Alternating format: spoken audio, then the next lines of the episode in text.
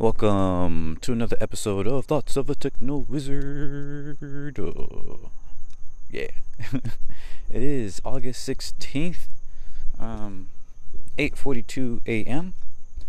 And uh, I wanted to do it in the morning this time. And once again, because uh, gonna be busy this afternoon. But um, I wanted to discuss yet another Lex Fridman podcast. I really like his podcast. I'm sorry, it's just great stuff.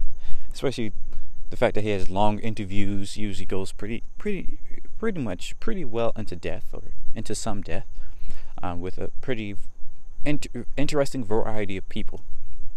And uh, this time he spoke to, I looked it up this time. Somebody called by the name of Magatte Magatte Wade, Wade, um, and it is the first probably maybe the first um, African woman he spoke to, and uh, that was very interesting. She's very, you know, enthusiastic uh, woman and everything like that. Um, I was gonna say inspirational as well, stuff like that, but eh, we'll get into that. Not to say she isn't. Like she was really fantastic, and I really loved um, the fact that she was really focusing on Africa and talking about like how awesome Africa is and can be. And so that was that was really fantastic to see. Especially because unfortunately I don't think um, Africa's really on Lex Fridman's radar like that, or at least wasn't until you know um, the speaker.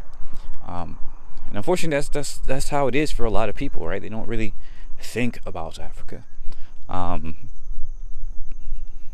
and that's just you know unfortunate. But after today, I think that's going to change, or after you know that interview, I think that's going to change for him. He's probably going to have more folks on from Africa. I think he he saw you know the kind of glaring hole um, he's been missing there. Um, but yeah, this one was great because Magatte was talking about. Uh, she's from Senegal, and then she moved to I think France or something like that when she was younger, around seven or eight, and then um, she moved to America, San Francisco, um, and started her own business. Went back to Africa to grow it, or try to grow it, and then now she's living in Texas, in uh, Austin.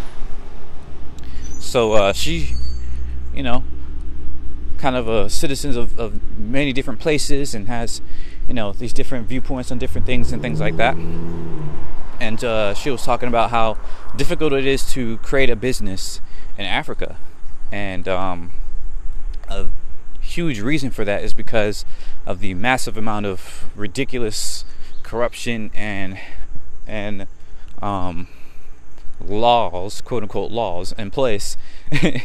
you know that makes it really difficult to do these sorts of things.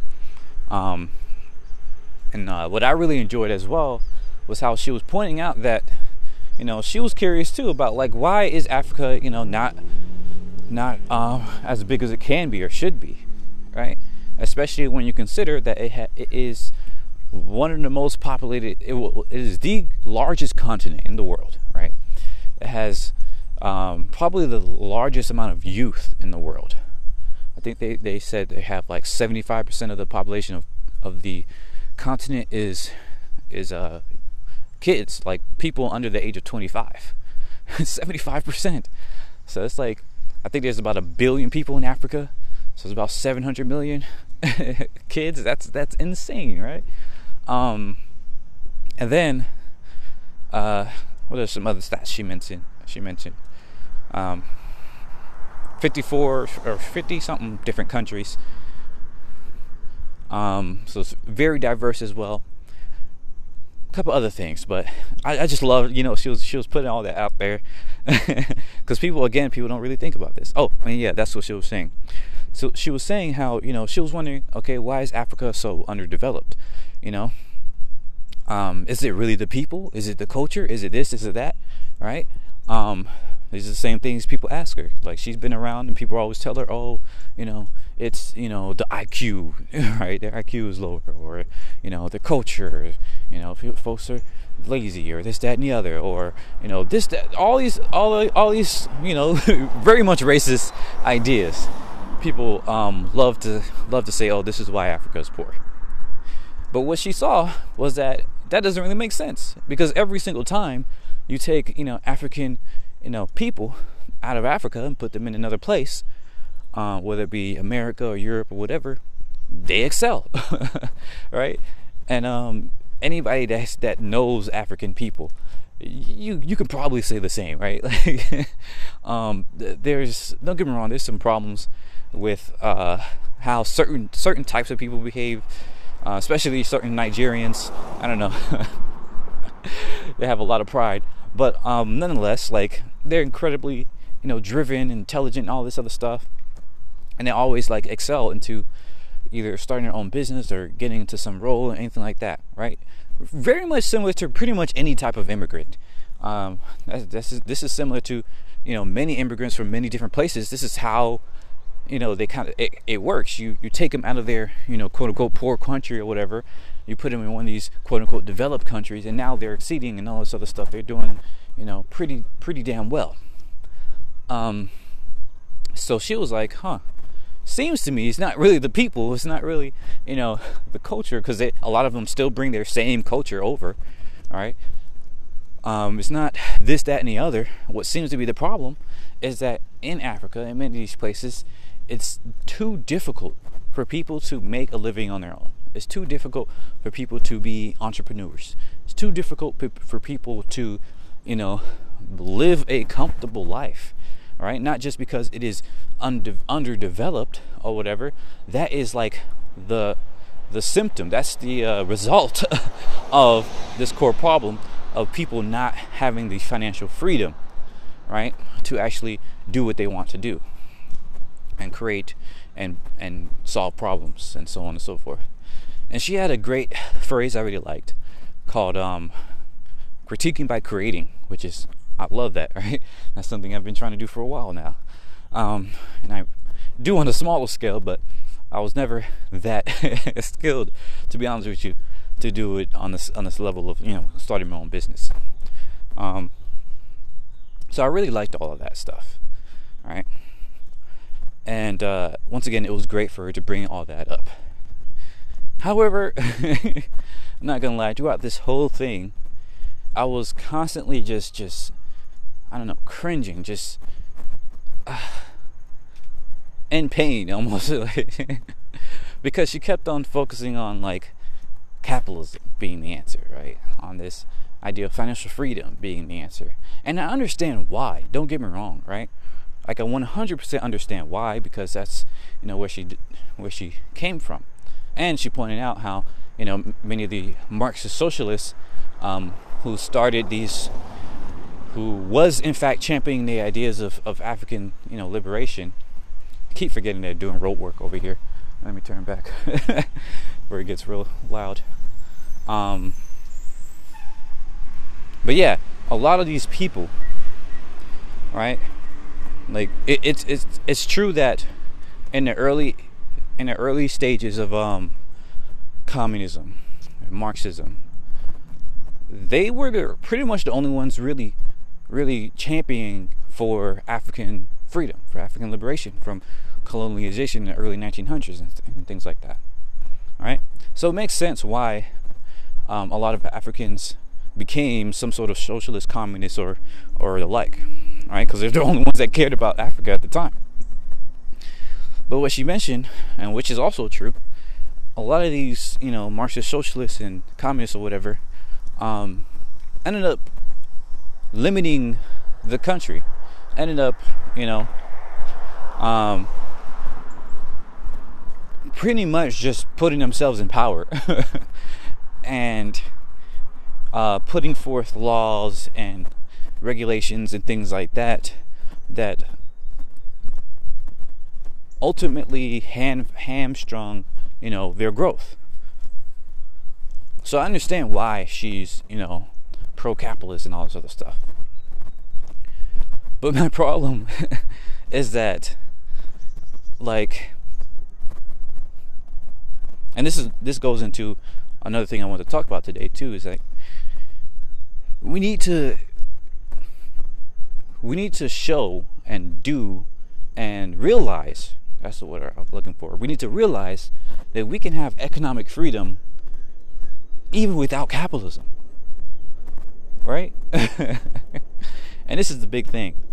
So she was saying saying how oh you know let Africa you know basically perform capitalism and do all these things and all this other stuff. But for some reason, for some reason, I'm not sure if she just didn't realize it, uh, uh, uh, didn't realize these things yet, or or what. But for some reason, she didn't mention that the entire reason that a lot of these socialist countries and things like that failed was not just due to you know some uh, socialism, right? It was actually due to the um, United States operations, right, to limit the growth of socialism and communism, right? And this is facts. Like we have, we now have some of the uncensored data. Um, you know, some of their activities, uh, operations but there's probably a whole lot more that's not, you know, released yet. But we do know that the CIA and many other agencies around the world, but especially here in America,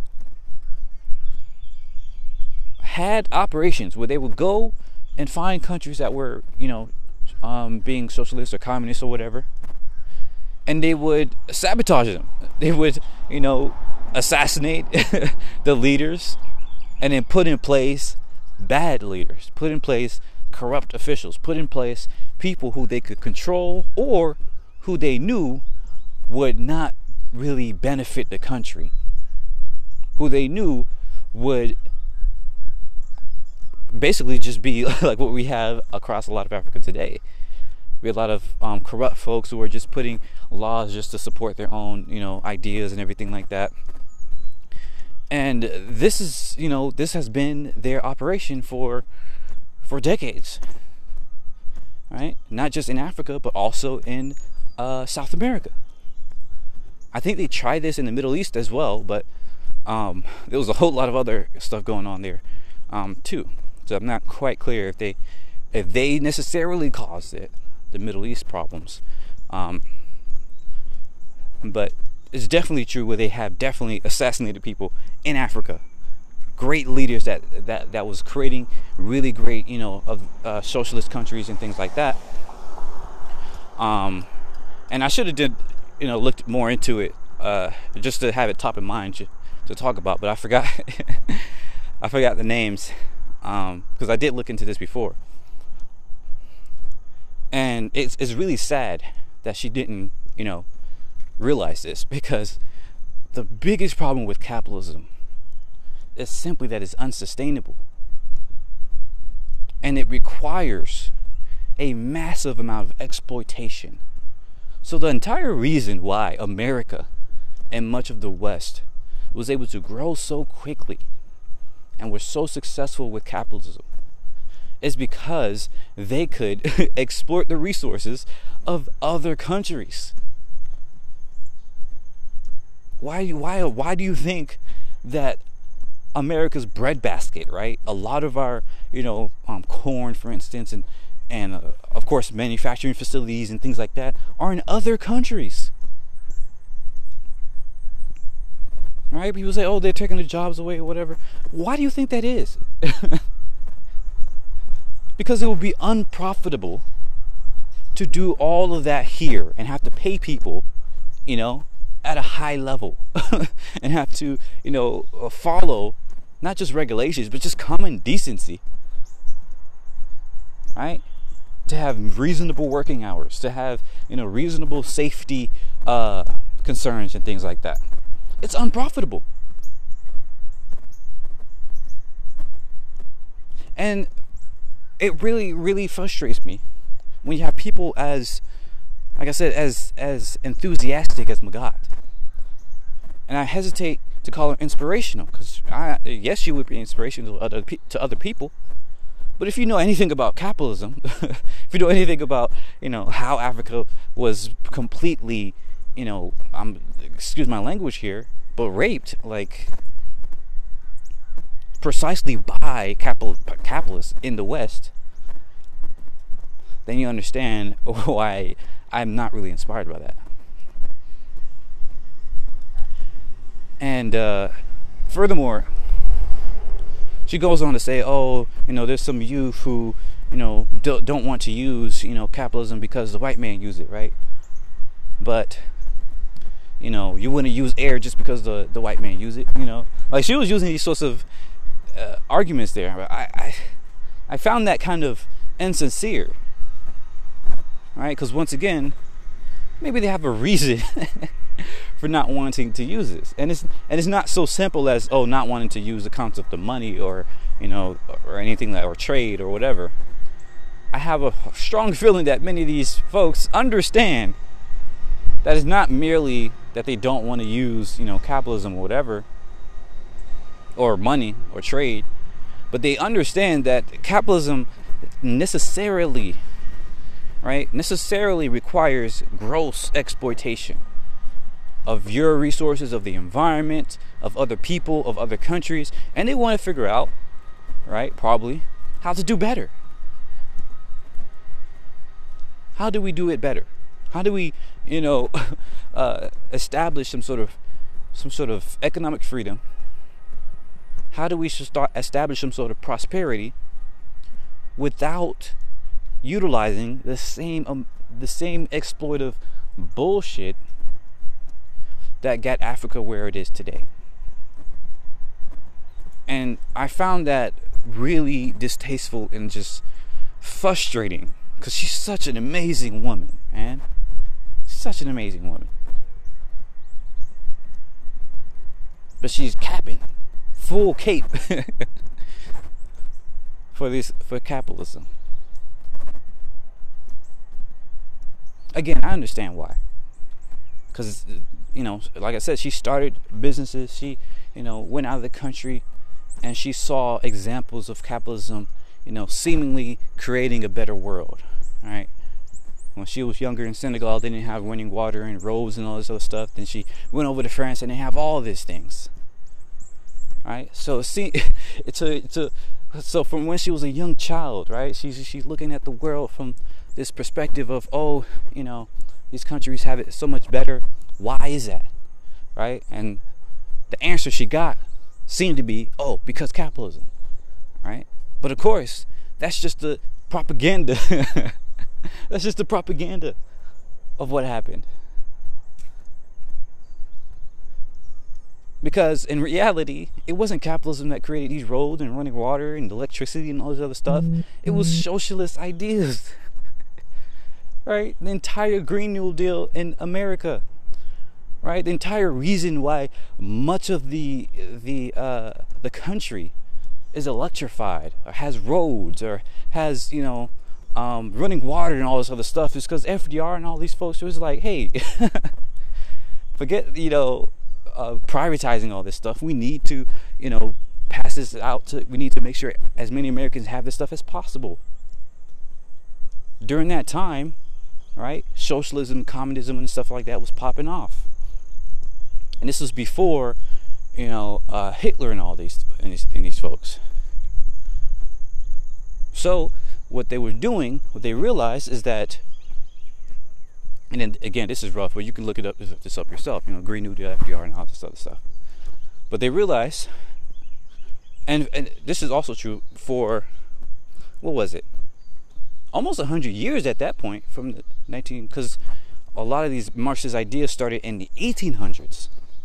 And for a long time, these socialists, these these Marxists, right, were the sort of champions of morality, right? They were over here pointing out, like, oh, why do you have slaves? You know, why do you, why don't you allow freedom? Why don't you, right? So every time, you know, um, these Marxists would win out in a, in a, in a kind of intellectual battle, right? Now the new intelligence, the new in, uh, intellectual class or whatever, would, um, especially in Europe, will point to America and be like, "Why are you? Why aren't you? Why aren't you doing this? Or why are you, you know, so backwards and all this other stuff, right?" So America was constantly kind of catching up, you know, to that level of freedom. That's another thing that people don't realize either. but suffice to say that um, a lot of the infrastructure that we have in America And a lot of the infrastructure that was in Europe, right, was a result of these socialist, you know, Marxist types of ideals. Trying to get the, you know, everybody to have this amount of freedom and equality and all this other stuff. These are the freaking victories of, of socialism. Right? And again, it failed, not because of, you know, socialism by itself, but because once they started to gain, really gain power as a movement, specifically starting in Russia, the Bolsheviks and whatnot, they were like, oh, snap. We actually, you know, revolted. We took over the government. There's no more aristocrats. There's no more, you know, the the uh, rich people. what do we do now? And so Lenin came along, It's like, oh, we take power, right? I'm, I'm simplifying this, obviously, but more or less is more or less how it happened, I believe. You can verify this for for free. but to my my knowledge, it was at that point where things started really going bad at that point where they started to use authoritarian um, means in order to establish a communist country, a nationalist, you know, um, communist country, which, if you know anything about Marxism, kind of goes against the entire idea. right? The the problem with communism, socialism, and whatnot is not the ideas itself. It's the fact that people think or justify to themselves that in order to accomplish this, you have to take power, you have to control the state. And this is why, you know, I got so much into anarchism myself. It's because at the at the core level, there is no misunderstanding with anarchy. Anybody that actually knows anything about actual anarchy, not those ANCAPs, because they don't actually know what anarchy is. Anybody that actually knows anything about anarchy knows that it's about abolition of all power systems. There is no taking power. There is no controlling, you know, the state for better means. Because just the very existence of the state the very existence of a ruling party, the very existence of a political class creates these myriad of problems that we see today with corruption, with you know abuse of power, with um, uh, even destruction of the environment, you know, um, enslavement of peoples, indoctrination, all these things, right, inherently come from an authoritarian regime. So long as, as you have any sort of political power, party, or anything like that, then you will have these abuses of power. And this is how this is why the anarchists fell out with the communists. This is why today a lot of anarchists are very, very uh, hesitant to work with any sort of communists. So in Africa, what happened was not that you know socialism failed Africa, but people who wanted power failed Africa. And she goes into an argument about, oh, you know, shouldn't you allow, um, shouldn't you allow uh, you know Africa's economic freedom if you believe Africa to you know to, you want Africa to prosper. And what's funny to me is that she pointed out how there is a difference between prosperity and like the sort of wellness of people, right? The kind of equality of of you know um, rights and things like that, right? She recognizes that these are two separate separate things. But she still she thinks seems to think that prosperity is required in order to have equal rights. That you need prosperity in order to secure equal rights. That you need prosperity in order for Africa to, to be respected. And that's where I really, really, really didn't like, you know, how she was going about this. Because if you define prosperity as just simply economic um, freedom, as you know, having you know a bunch of money, and you say you need this in order to have you know equal rights and all this other stuff, that's a problem. Because not only does that take a long, long time, but that's not really, um, that's not really certain, right? Because a lot of countries are very prosperous. Take Dubai, for instance, but still have no, you know, equality of rights. This is the entire problem with the history of empires. Right? The entire history of empires is is pretty much defined by this. By these empires having massive amount of prosperity, but massive amount of inequality as well. Right? Pretty much every empire you can think of was defined by this. And the most egregious examples of this are the ones with the most egregious examples of prosperity. You know? Take the Incas and the Aztecs. Right? They they were they had all these gold mines and things like that.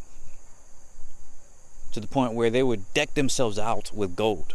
this is why, you know, Columbus when he came along, he thought they had, you know, El Dorado and all this other stuff because they had so much gold that they would like bejewel themselves with with gold. They would you know pierce themselves with gold. They would you know you know lay I don't know if they laid the streets with gold, but pretty much right. You had gold everywhere. All these rare materials and so on. Same thing for Africa. Not to that extent, um, because I think there were some other ideas of of how you would use gold, but that's you know the whole Mali thing. Mansa Musa. They had so much gold that he was just throwing it out, throwing it to people, and it crashed the economies of three countries, including Egypt, for like a hundred years or more. Like it, it's ridiculous the amount of riches and prosperity they had. But in Aztec, in um, the Aztecs, they had massive amount of inequality perform these, you know, human sacrifices and everything like that. Because the rich people, the aristocrats, the, the, the wealthy, the most prosperous were like, hey, this is what we need to do in order to maintain our prosperity. We need to sacrifice people, right? We need to do this, that, and the other. And this is why, once again, but I was learning, um, I mentioned this a couple of episodes ago.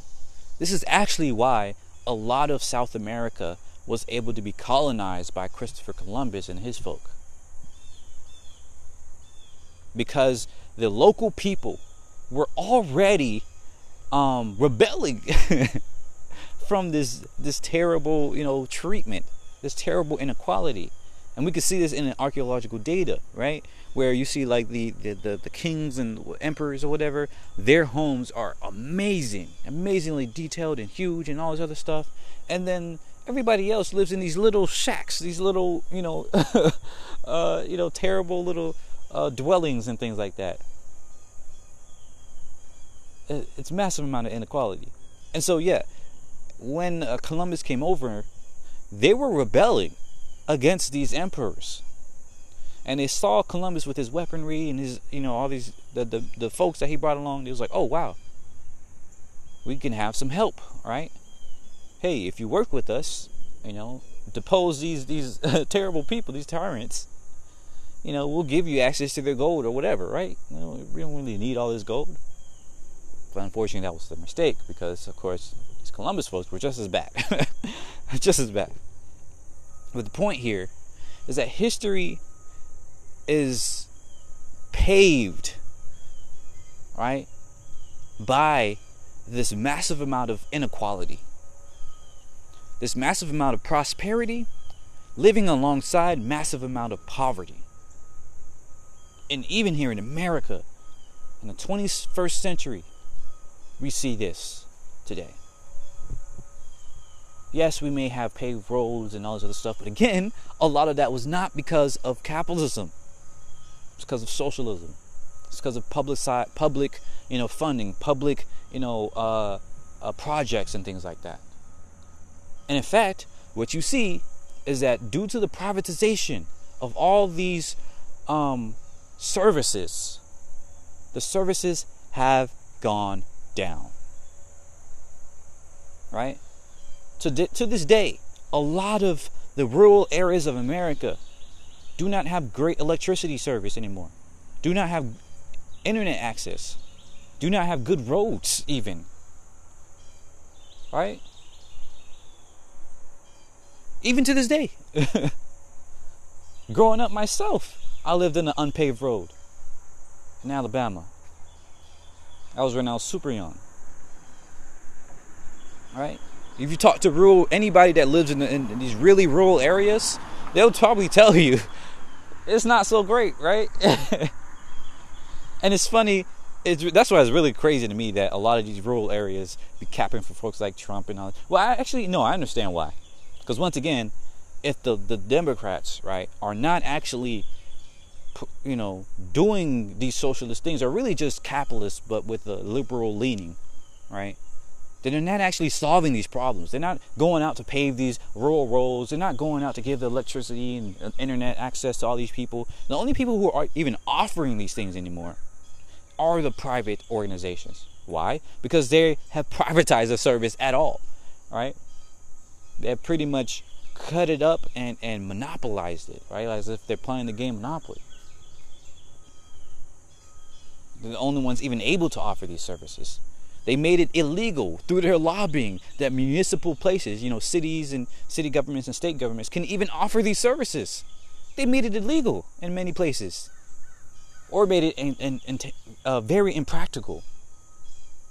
I'm not sure if they mentioned it here, but I was listening to another podcast. They were talking about the tragedy of the commons I think that was a yeah, it was the A16Z podcast I was listening to. And I know that's capitalism, you know, galore over there. A16Z, that's a um, Andreessen Horowitz, that's a, a, huge investment fund. But I like to listen to because I like to understand what these people are saying, and I and I do, you know, find a lot of interesting ideas there. I've been listening to it since before I, I you know, turned my back against capitalism, since out the, since my trillionaire days. But there they were talking about oh the tragedy of the commons and all this other stuff but the, the the tragedy of the commons for those that don't know the the, the propaganda here right the, quote unquote idea of the tragedy of commons is that if you have a common area where everybody can just do what they want to do then the entire area will degrade because everybody will be selfish and you know not really um, you know um, handle things well so, for instance, a uh, example that that's often you know given here.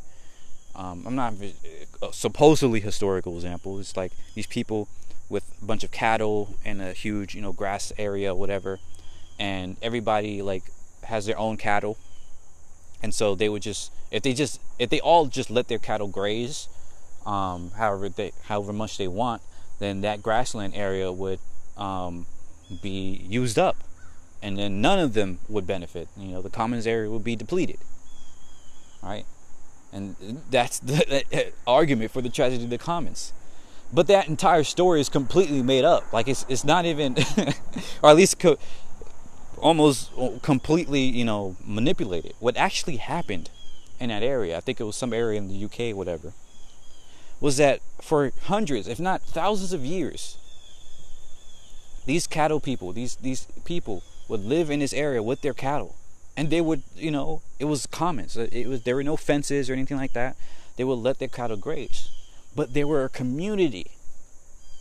So they would talk to each other about oh when should we you know who whose cattle should graze when how much cattle all this other stuff right? They would communicate that. But then i think it was during the industrial revolution or whatever these um some of the commoners started becoming super rich. Or you had some, you know, um, merchants come over and buy this land up. Do the yeah, I think that was actually it because for most uh, for a long time, commoners weren't actually able to own the land. It was, you know, owned primarily by the the the, the king. And during the Industrial Revolution, the king was like, "Oh, certain merchants, you can now buy land, right?" Um, well, really, the merchants they went through a whole thing, but it was like trying to push for that. Um, this is where the idea of left and right even came from. But I've talked about that before. Let me get getting off track. But yeah, the, these merchants came over, started buying up the land. It was like, okay, this is now my land, with these commoners on it, right? And then they would fence it off. They would say, okay, this is this part is my land now, and that destroyed the the the, the community. So now these cattle these cattle folks weren't really able to easily communicate with each other because you had giant fences, right, between their property, and the cattle weren't able to go where they used to go, right? They weren't able to graze as far or as wide anymore. And so now this massive common area was split into these smaller privatized areas. And so each uh, area was now, you know, under some merchant or whatever. And that there was like little slices of commons left in between these private areas. And that's what got degraded because nobody really wanted these just just leftovers. Right? It was not enough for any anybody to to, you know, upkeep and that part got you know degraded depleted. And that's the tragedy of the commons and this is this is real. Like you can look this up. Look up the truth behind the tragedy of commons or whatever right? So the point here is that privatization capitalization is the freaking cause of many of our problems right? The entire idea of private property is what creates massive inequality is what creates exploitation of the environment is what creates you know um, even exploitation of people. So when you say oh capitalism private property you know all this other stuff is going to be you know what we need to prosper prosperity is what we need to me that makes me extremely sad and frustrated because history does not show that. History has all this data and is showing us quite the opposite. and it, it's that's really the most successful thing capitalism has ever done. To make us think that people are incapable of living a free life. That people are incapable of managing space and resources on their own. That propaganda has been the most successful thing and is pretty much the the linchpin for the entire capitalist project. And frustrates me, frustrates me so much when people who care so much about you know Africa, about all these, or any you know unequal place, who just want to make a better world, do not see this and instead cap for the very thing that has destroyed them, that is destroying them, and that will continue to destroy them.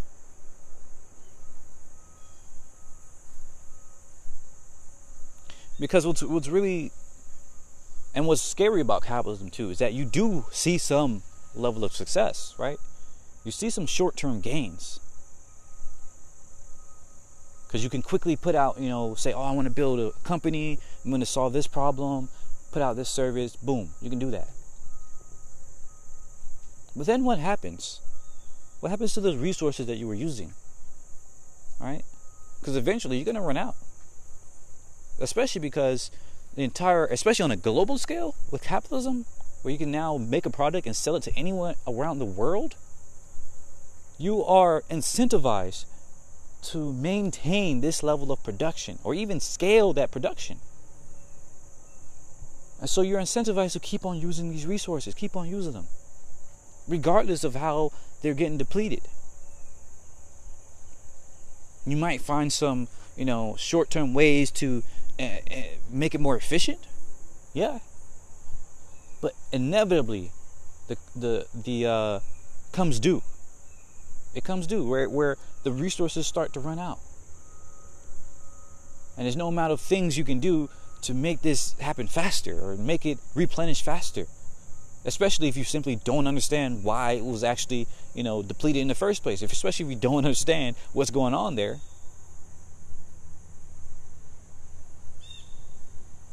Once you deplete these certain resources, it's probably going to be it for a while until the earth itself can, you know, replenish. This is why we still haven't figured out how to, you know, reinvigorate um, farmland that has been become uh, uh, deserted, desertified. Right? What people don't realize is that a lot of the, for instance, the Dust Bowl, a lot of farmlands has become deserts. Deserts, like it's it's completely different, you know, um, geography now. We have this lush, fertile land, and now it's just sand, and, and the worst kind of sand too, like like fine sand that you can't actually do anything with. You can't even build with it because it has no structure to it. Just sand.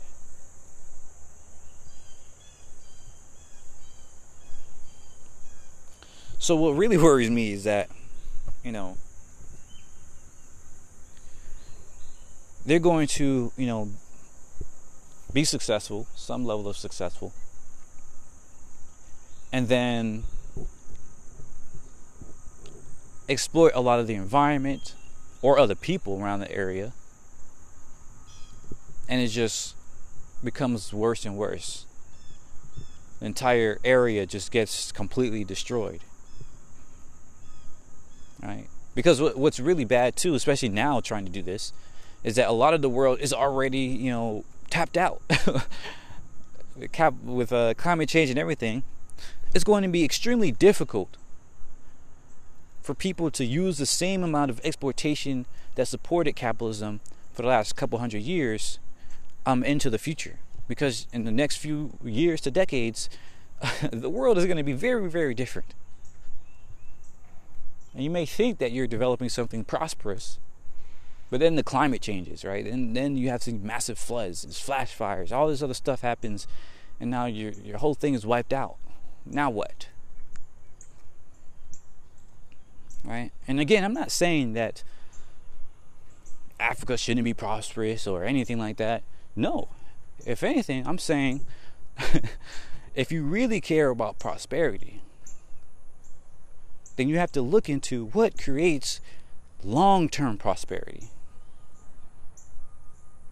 You have to redefine prosperity from just money, bunch of just having a bunch of money, to having a stable, sustainable resource allocation system, resource um, using, like uh, uh, you know, management system, if you will. Look at these hunter gatherer cultures, for instance, that were able to maintain their way of life for thousands of years. That to me is prosperity. And the reason that they went, you know, a lot of these died out was not because they, you know, were were were poor or were unable to find food and resources and, and live in housing and everything like that. No. It's because of these private organizations, these nationalist countries, these nations and everything like that, going and taking the land that they would use. Just like the City of the Commons.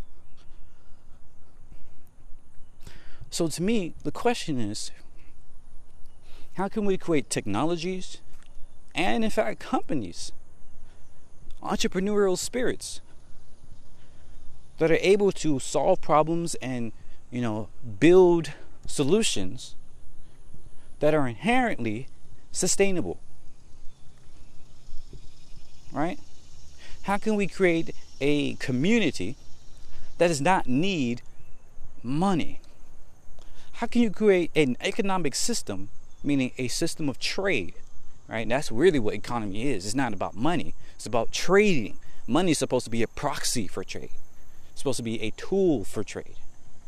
So, how can you create an actual economy, a system of trade that does not require this monetary system that abstracts what's actually being used in the in the in the in the environment and the, re- the resources. All right, money is supposed to allow you to manage resources, but it doesn't because how much how much resources are being used when you have five dollars, when you have five hundred, when you have five thousand. How does that tell you anything about the resources in an area? Tells you jack shit. If anything, it allows you to utilize more and more resources without even thinking about it. So long as you have more money, you're thinking more about the money than you are about resources available in the area. Classic freaking um uh what do you call it? Measurement bias. I forgot the exact name that dude. Goodhart's effect. Right? Where the measurement of a thing becomes the goal. right? And you're trying to lose weight and you're thinking more about how many pounds have you lost rather than are you actually fit? Can you run this amount of time? Can you, you know, do these these activities? Can you, you know, do you feel fit? Same thing happens for pretty much anything. The thing you're supposed to like the the thing you're supposed to measure against becomes the new goal instead of, you know, it distracts you from your actual goal. And that's what has happened with money. Money is supposed to just be a measurement of how much resources you're using and how it's allocated and things like that. But instead, it has become the goal itself to the point where most people don't even think about the resources. In fact, it's almost impossible to understand, you know, resources in terms of uh, money. And when you do put a qualitative value on it or quantitative value on it, say, oh, this this forest is worth this amount of money, it's probably wrong.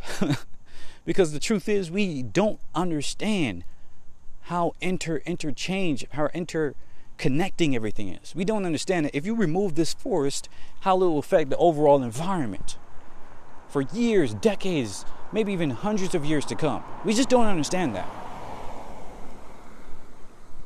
So my question is, how can we create an how can we create an economic system? How can we how can we create prosperity? How can we create um, allow entrepreneurs and all this other stuff, but still actually pay attention to the actual resources in an area to actually you know understand or or I don't even want to say measure, but actually see if people are being are living better lives. Right? Not just surface level lives, like do you have more convenience? Do you have more, you know, random, you know, things? But no, how how much do they actually enjoy their lives? Is depression and anxiety and you know psychopathy, sociopathy, and all these other things are these low? Because if you have more of these uh, conditions, then you don't have wellness. your, people are not well. That's what you see in America. We have massive levels of anxiety, depression, you know, uh, psychopathy, sociopathy. You know, people you know, killing people. It's because we are not well. Because despite all this prosperity, we don't have any wellness. And that's what we have to figure out. So I ended up spending a lot of time and I have to get back to work. But one thing I really wanted to touch on is how we can create businesses that aren't capitalist. How can we create entrepreneurs and you know solve problems without use, utilizing some monetary system? I do have ideas for this, so I want to share that next time. And uh, actually, let me let me check something. One quick.